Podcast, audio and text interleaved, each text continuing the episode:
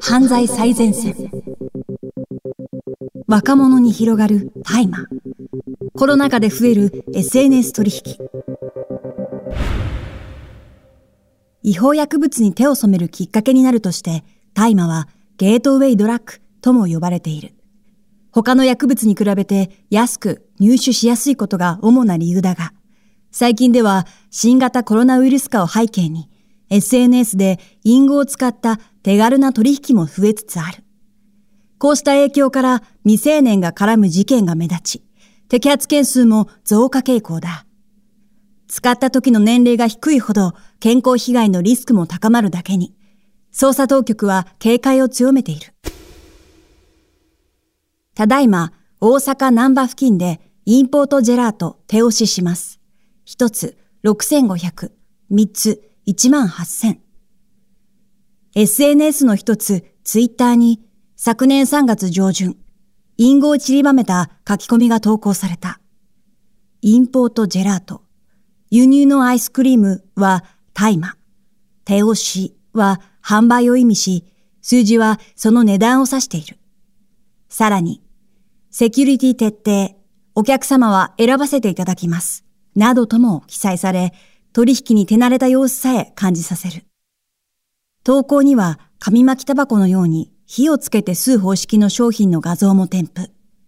京都府警は昨年10月、この書き込みが薬物犯罪を指すものだったとして、投稿した22歳の男と19歳の少女の2人を麻薬特例法違反の疑いで逮捕した。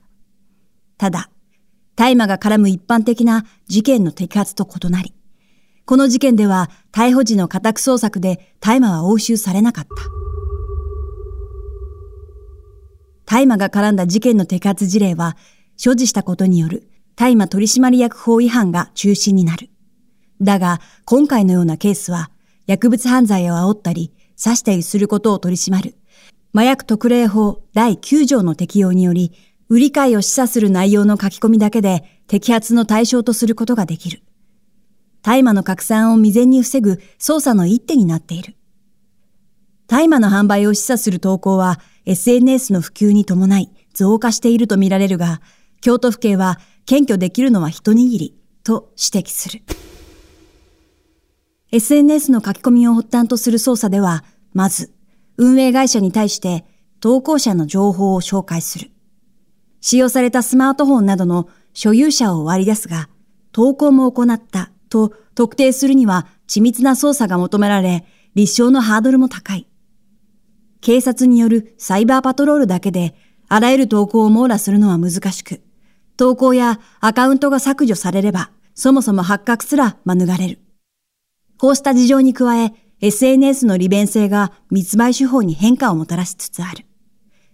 密売は従来、人目につきにくい、路上などで売人と購入者が直接やり取りするのが主流だった。だが、コロナ禍で人通りが少なくなり、捜査員からすればあれは売人と見極めやすい状況になったという。そこで売人側は SNS を集客手段として使用し、取引成立後ポストに投函して郵送。これらの行為が周囲から怪しまれることはない。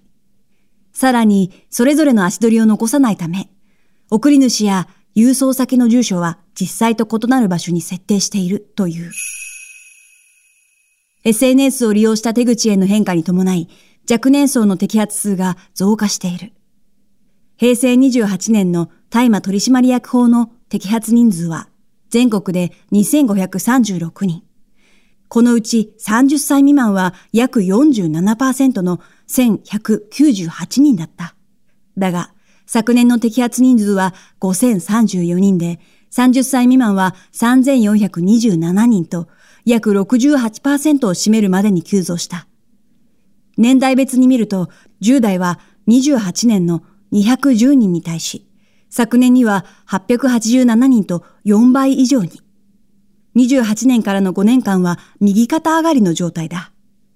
昨年9月には京都府舞鶴市の舞鶴工業高等専門学校の学生3人、10月には大阪府の高校生ら4人がそれぞれ大麻取締役法違反で警察に逮捕された。舞鶴の学生は大麻パーティーのためと供述し、大阪の高校生らはより罪の重い密売目的とされる。いずれの事件も若者の間で大麻が広まりつつある実態を物語っている。厚生労働省によると、大麻への依存性は使い始めた年齢が若いほど強くなる。さらに、認知機能や記憶能力が低下し、うつ病や統合失調症などの精神疾患につながるリスクも高まるという。京都府警は未来ある若者が大麻に手を染めないよう、警鐘を鳴らすためにも事件の摘発に尽力していくとしている。